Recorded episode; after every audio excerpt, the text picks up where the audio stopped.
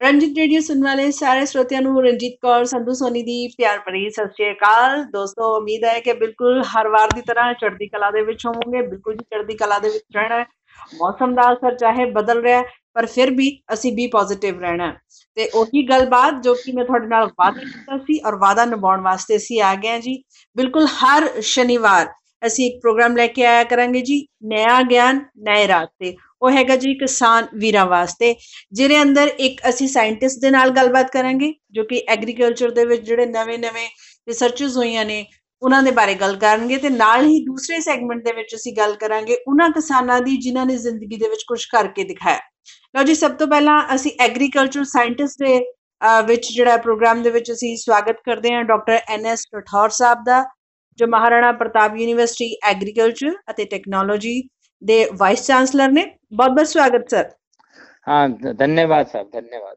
जी आ, sir जैसे मैंने शुरुआत में ये बात करी है कि नया ज्ञान और नए रास्ते क्योंकि अक्सर ये हमेशा बात रहती है कि किसान अवेयर नहीं है। किसान पुराने तरीकों से खेती बाड़ी कर रहा है इसलिए उसे एक नए दिशा दिखाने की बहुत ज़्यादा ज़रूरत है। तो आज शुरुआत से हम माटी से शुरुआत करते हैं कि सॉइल जो है जो माटी है जिसमें हम फ़सल को उगाते हैं वो कितने किस्म की होती है और उसको उपजाऊ बनाने के लिए क्या करना चाहिए? नहीं आपने अच्छी बात शुरुआत करी है। मैं सबसे पहले तो आपको बधाई देना चाहूँगा कि इस तरह की जो शुरुआत की है नए नए रास्ते ये हमारे किसानों के लिए भी उपयोगी रहेगा और आम जो जन है, हमारे साधारण व्यक्ति हैं, अगर वो भी सुनते हैं तो उनको भी ज्ञान वर्धित होगा।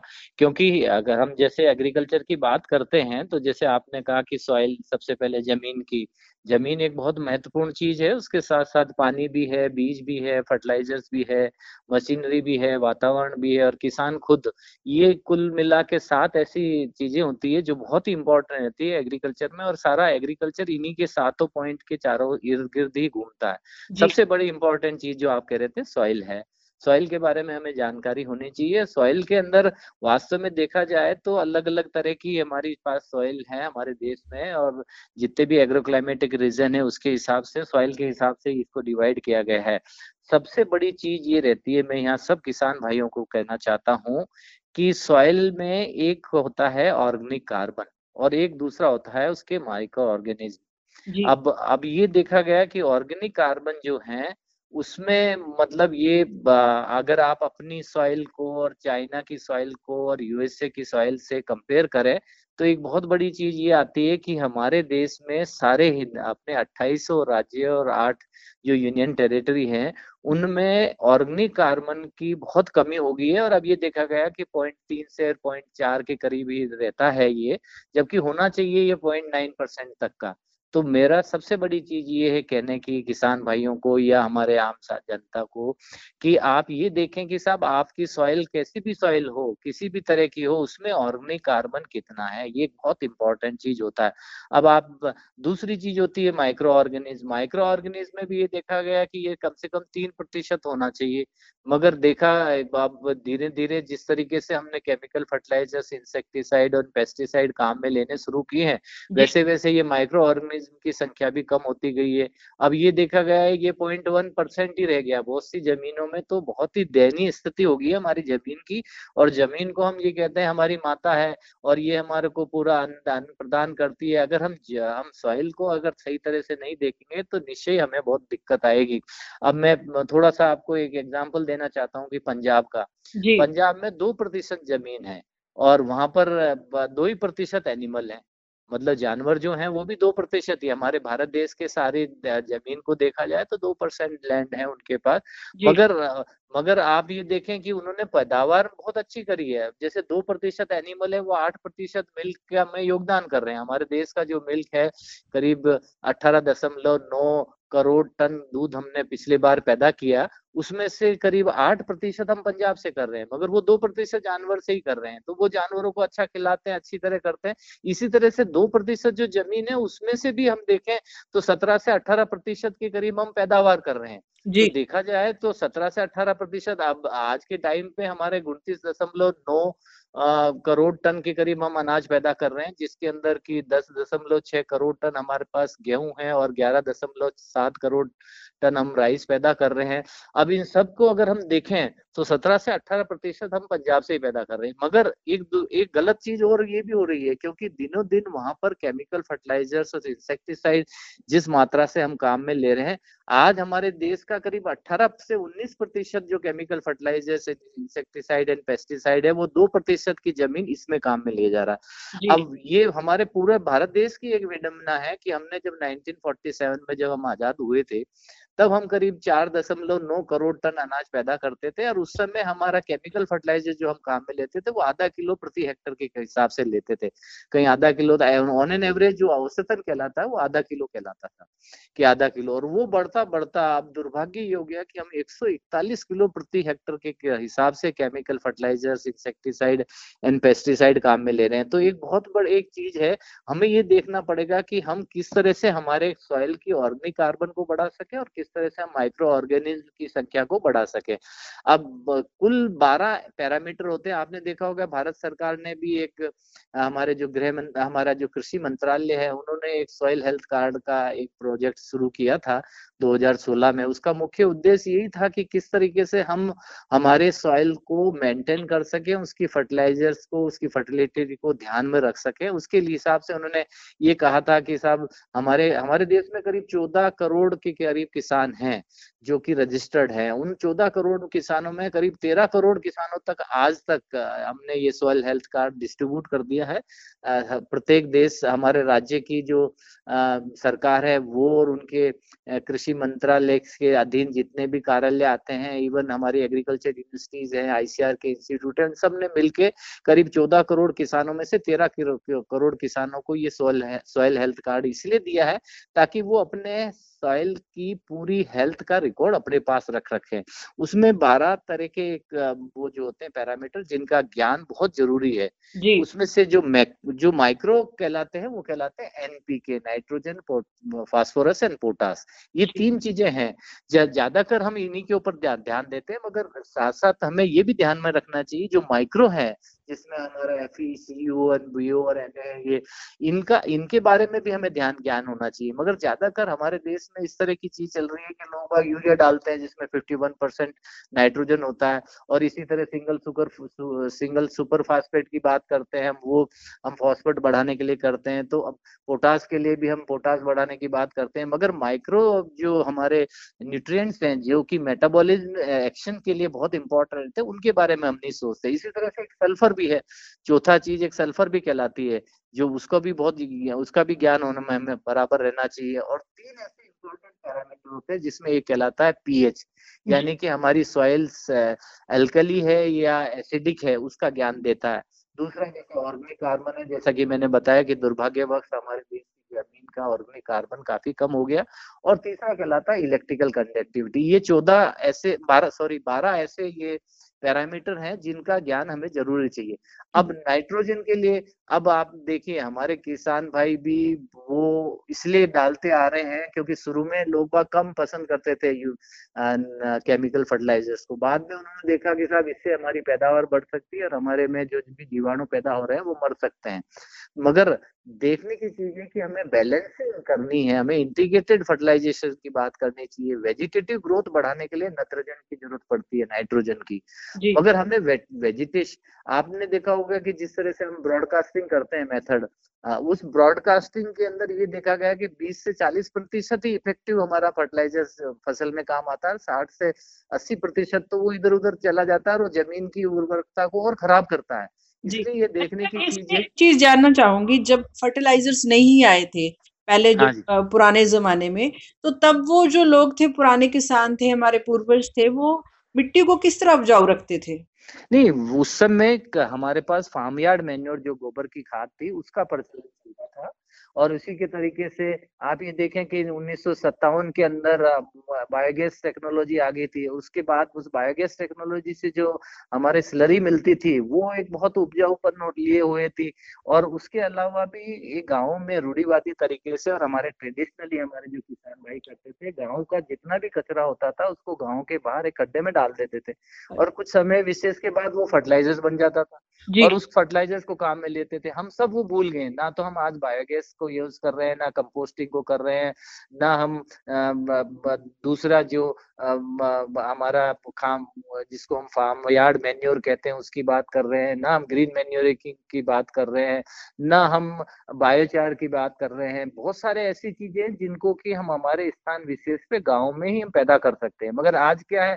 सरलता पूर्वक आज हमारे देश में करीब पौने तीन लाख इनपुट डीलर हैं पूरे अट्ठाईस राज्यों में। जी। और ये तो रजिस्टर्ड है और करीब एक लाख ऐसे भी इनपुट डीलर हैं जो रजिस्टर्ड नहीं मगर वो भी अपना काम कर रहे हैं और फर्टिलाइजर्स और इंसेक्टिसाइड एंड पेस्टिसाइड अवेलेबल कराते रहते हैं क्योंकि हमारे देश में भी देखा जाए तो चौदह करोड़ हेक्टर लैंड है और काफ़ी किसान भाई इसको काम में लेने के लिए वो तत्पर रहते हैं तो जैसे ही फर्टिलाइजर्स मिलता है उनको केमिकल फर्टिलाइज़र उसको काम में ले लेते हैं।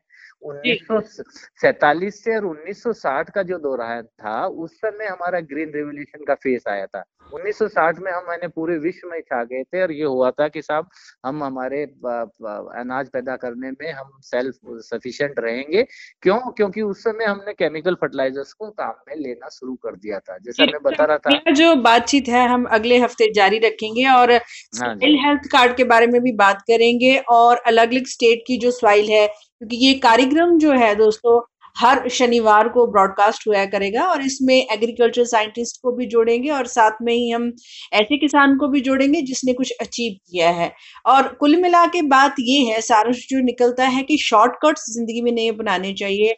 ऑर्गेनिक फ़ार्मिंग और नेचुरल जो तरीके हैं मेथड है वो हमें यूज़ करने चाहिए। साइंस का कुछ प्रतिशत जो है टेक्नोलॉजी उसको उपयोग में लाना चाहिए। क्यों सर? ऐसे ही है? हाँ जी बिल्कुल आपने सही कहा। मैं भी दो लाइनों में इसको खत्म करूँगा कि हमें हमें ट्रेडिशनली देखना चाहिए कि हम कैसे कर रहे थे और वर्तमान परिप्रेक्ष्य में क्या क्या तकनीकी उपलब्ध है वो भारतीय स्तर पे या अंतर्राष्ट्रीय स्तर पे जो अच्छी टेक्नोलॉजी उपलब्ध है उसको समावेश करते हुए हमें हमारा ज्ञान बढ़ाना चाहिए और हमें अपने पैदावार भी बढ़ानी चाहिए और हमारी जो उत्पादिकता है उसको भी बढ़ाना चाहिए। मैं तो सब किसान भाइयों को यही कहना चाहूँगा कि हमें एक नए सिरे से शुरुआत करनी चाहिए और ये देखना चाहिए कि कौन सी तकनीकी और कौन साइंस बहुत इंपॉर्टेंट है जैसे मैडम आप फरमा रहे थे। हमें साइंस की तरफ़ बढ़ना चाहिए मगर हमें ट्रेडिशनली भी देखना चाहिए कि हम कैसे थे और उसको कैसे इम्प्रूव कर सकते हैं। बिल्कुल। समस्या आ रही है चाहे वो एग्रीकल्चर का फ़ील्ड हो या कोई और फ़ील्ड हो बैलेंस की ही दिक्कत है इसीलिए सब कुछ इम्बैलेंस हो रहा है।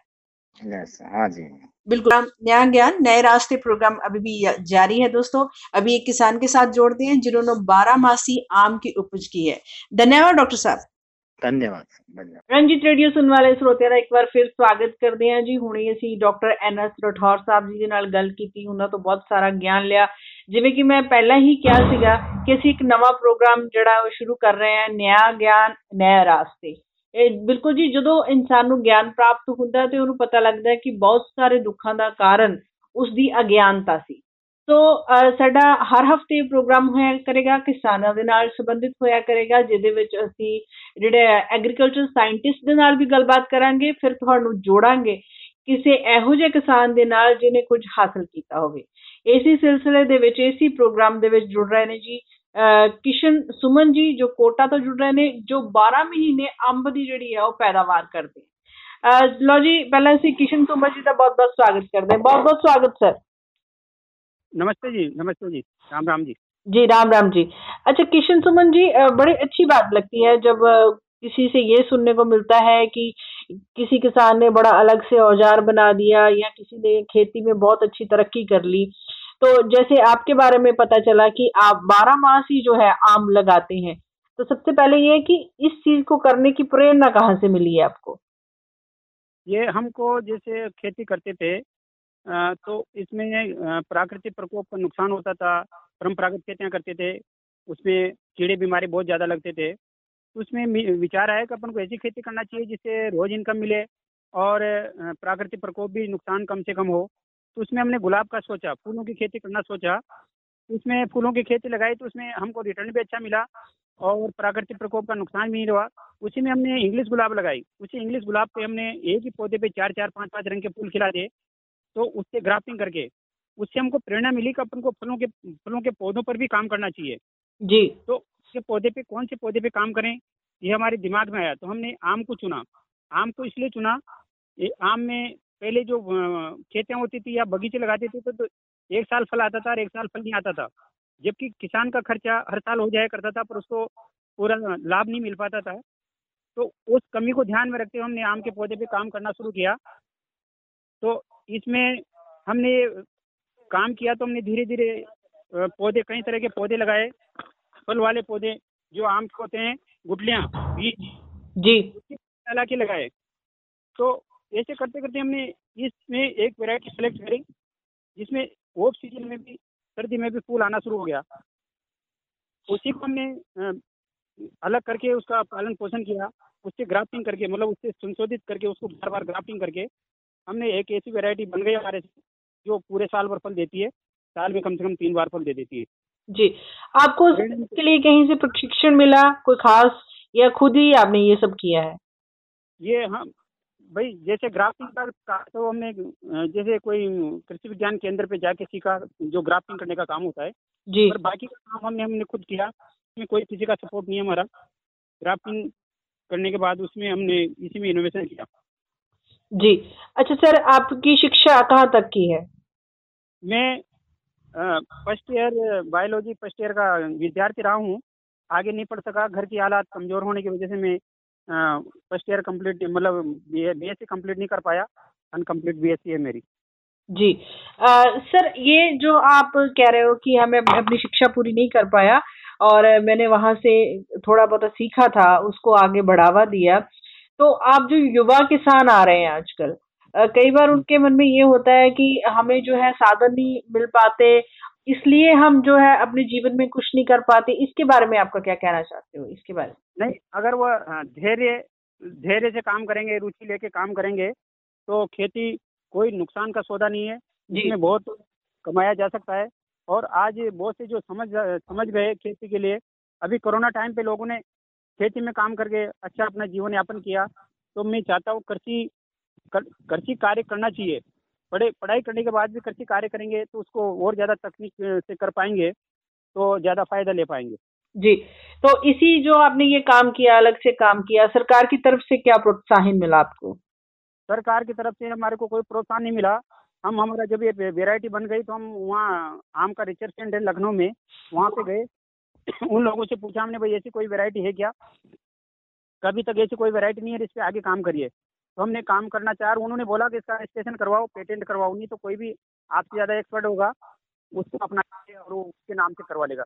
तो हम हमारे यहाँ के डायरेक्ट होल्ड कल्चर वगैरह थे, अधिकारी लोग उनके पास गए उनसे कहा भाई हम इसमें हमको जानकारी कहाँ से इसका रजिस्ट्रेशन हो सकता है, पेटेंट हो सकता है, पर उन लोगों ने साफ़ मना कर दिया, हम नहीं करवा सकते, हमारा काम नहीं है, हमसे कोई भी आके पूछेगा तो हमारे पास क्या जवाब रह जाएगा? वो हमसे आके पूछेंगे, भाई आपके पास सब कुल अनुकूल परिस्थितियाँ है और एक किसान के परिस्थितियाँ हैं? उसने भी ये वेरायटी बना ली रहा आपने नहीं कर पाए तो हमारे पास जवाब नहीं रह जाएगा। तो हमारे जो अधिकारी लोग थे उन्होंने हमारा कोई सपोर्ट नहीं किया। अभी की बात है अभी हम मेरा एक मैंने एक नॉन फार्म करके है वेराइटी राइट का फॉर्म भरा था ये वार्ड के लिए। जी। उसमें उसमें जो एक कमी रह गई थी उनका कोई जो हमारे रिसर्च सेंटर के अधिकारी हैं उनका साइन बाकी रह गया था। तो साइन करवाने के लिए मैं तीन दिन उनके पास घूमता रहा। दिन भर मेरे को बिठाए रखते हैं और कोई काम नहीं किया उन्होंने कोई साइन वाइन नहीं किया। और मेरा फार्म वैसे रिजेक्ट होने को है पंद्रह दिन का टाइम था वो पूरा होने को है। और मेरे को रोज बिठा लेते हैं और साइन नहीं करे तो सरकार की तरफ़ से मेरे को न कोई मदद मिल रही है और न ही कोई इसको प्रोत्साहन मिल रहा है। जी। आ, कोई अवार्ड मिला हो आपको इसके लिए? हाँ इसके लिए मेरे को अवार्ड दो हज़ार सोलह में आई सी आर से एक लाख का अवार्ड मिला था उसमें पचास हज़ार मेरे को केस मिला था। पचास हज़ार कहीं यूनिवर्सिटी में जाके घूम के वहाँ देखने का था। और उसके बाद मेरे को मुख्यमंत्री जी से मिला एक बार अवार्ड और अभी नेश, ये नेशनल अवार्ड था मेरा इसका जो महिंद्रा समृद्धि का नेशनल अवार्ड था मेरे को दो लाख ग्यारह हज़ार का पुरस्कार मिला था। जी। अच्छा सर आप कह रहे हैं कि आपको वहाँ से अवार्ड मिला और दूसरी तरफ़ आप कह रहे हैं कि जो सरकार है वो प्रोत्साहित नहीं कर रही। तो फिर इसका अर्थ ये हो गया कि जो अवार्ड फ़ंक्शन होते हैं वो सिर्फ़ एक फॉर्मेलिटी होती है? आप फॉर्मेलिटी तो नहीं होती वैसे मैंने ट्राई दे रहे हैं देने को तो पर ये जो जो अभी जैसे अभी मान लो महिंद्रा समृद्धि वाले उन्होंने हमको देखा जांचा परखा और ये और राष्ट्रपति तक कहीं राष्ट्रपति से भी अवार्ड मिले राष्ट्रपति जी से हमको अवार्ड मिला है पर ऐसा नहीं है।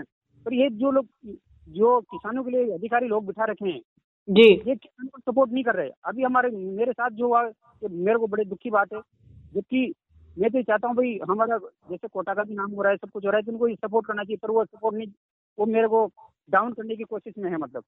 जी। सो so, कहने का अर्थ ये है कि सरकार तो सब कुछ करती है लेकिन जो आगे अधिकारी वर्ग है वो कहीं ना कहीं अपना काम अच्छे ढंग से नहीं कर पाता। बिल्कुल बिल्कुल वो नहीं चाहते कि भाई किसान भी आगे बढ़े किसान उठे। और ये अधिकारी लोग ये नहीं चाहते कि किसान उठे। सरकार तो सरकार ने तो दे रखा है सब कुछ। अब जैसे मान लो सरकार का तो है ये अवार्ड है अवार्ड देंगे तो उसको और उसके काबिल है भी सही। पर जहाँ भी अधिकारियों का जो साइन वगैरह इनका जो वेरिफिकेशन आता है वहाँ पे ये लोग उसको दबाने की कोशिश करते हैं मैडम। जी। आ, वैसे तो ये जो इंसान की जो मानसिकता है सर कि इंसान की मत की किसी को भी आगे ना बढ़ने दिया जाए पर जितना भी ज्ञान ज़्यादा बढ़ेगा उतना ही बढ़िया रहेगा ये मेरा ख्याल ये लोग नहीं समझते। तो हमारी तरफ़ से बहुत ज़्यादा शुभ इच्छाएँ हैं आपको लेकिन सर ये जाते जाते मैं पूछूँगी कि आप आगे भविष्य क्या देख रहे हो? आप ये जो आपने एक्सपेरिमेंट किया इसके लिए। ये जो समाज के लिए जो मेरी वैरायटी है समाज के लिए बहुत फ़ायदेमंद रहेगी और हर सीज़न में समाज के लोगों को, किसान लोगों को, अपने समाज के जो लोग हैं, उनको भी आम के फल खाने को मिलेंगे। और आम के फल खाने को तो मिलेगा, और किसान का बहुत बड़ा फ़ायदा होगा इससे। अभी भी हमारे जो वेराइटी है, उसका तीन सौ रुपये किलो में डिमांड है। तो ऐसे कोई किसान अगर बगीचा लगाएगा तो जहाँ वो एक लाख रुपये बीघा कमाता था, वो कम से कम तीन लाख रुपये बीघा कमा पाएगा इससे। जी, बहुत अच्छे। दोस्तों, पंजाबी साड़ी कहावत है ਅੰਬੀਆਂ ਨੂੰ ਤਰਸੇਂਗੀ, ਛੱਡ ਕੇ ਦੇਸ਼ ਦੁਆਬਾ। ਮੈਂ ਵੀ ਦੁਆਬੇ ਦੀ ਆ ਪਰ ਮੈਨੂੰ ਇਦਾਂ ਲੱਗਦਾ ਕਿ ਹੁਣ ਰਾਜਸਥਾਨ ਆ ਕੇ ਮੈਂ ਅੰਬੀਆਂ ਨੂੰ ਨਹੀਂ ਤਰਸਾਂਗੀ ਕਿਉਂਕਿ ਇੱਥੇ 12 ਮਹੀਨੇ ਹੀ ਅੰਬ ਮਿਲਦੇ ਆ। ਬਹੁਤ ਬਹੁਤ ਧੰਨਵਾਦ, ਸਰ। धन्यवाद जी मैडम धन्यवाद। जी दोस्तों नया ज्ञान नया रास्ते प्रोग्राम में पहले तो हम आपको जानकारी देते हैं कि किस तरह की सॉइल होनी चाहिए मिट्टी कैसे होनी चाहिए फिर आपको जोड़ते हैं कैसे किसान के साथ जिसने कुछ अचीव किया हो। अगले हफ़्ते फिर ये इसी कार्यक्रम को लेकर आपकी सेवा में उपस्थित होंगे। तब तक के लिए आज्ञा दीजिए सबको नमस्कार। नमस्कार जी। नमस्कार जी नमस्कार जी।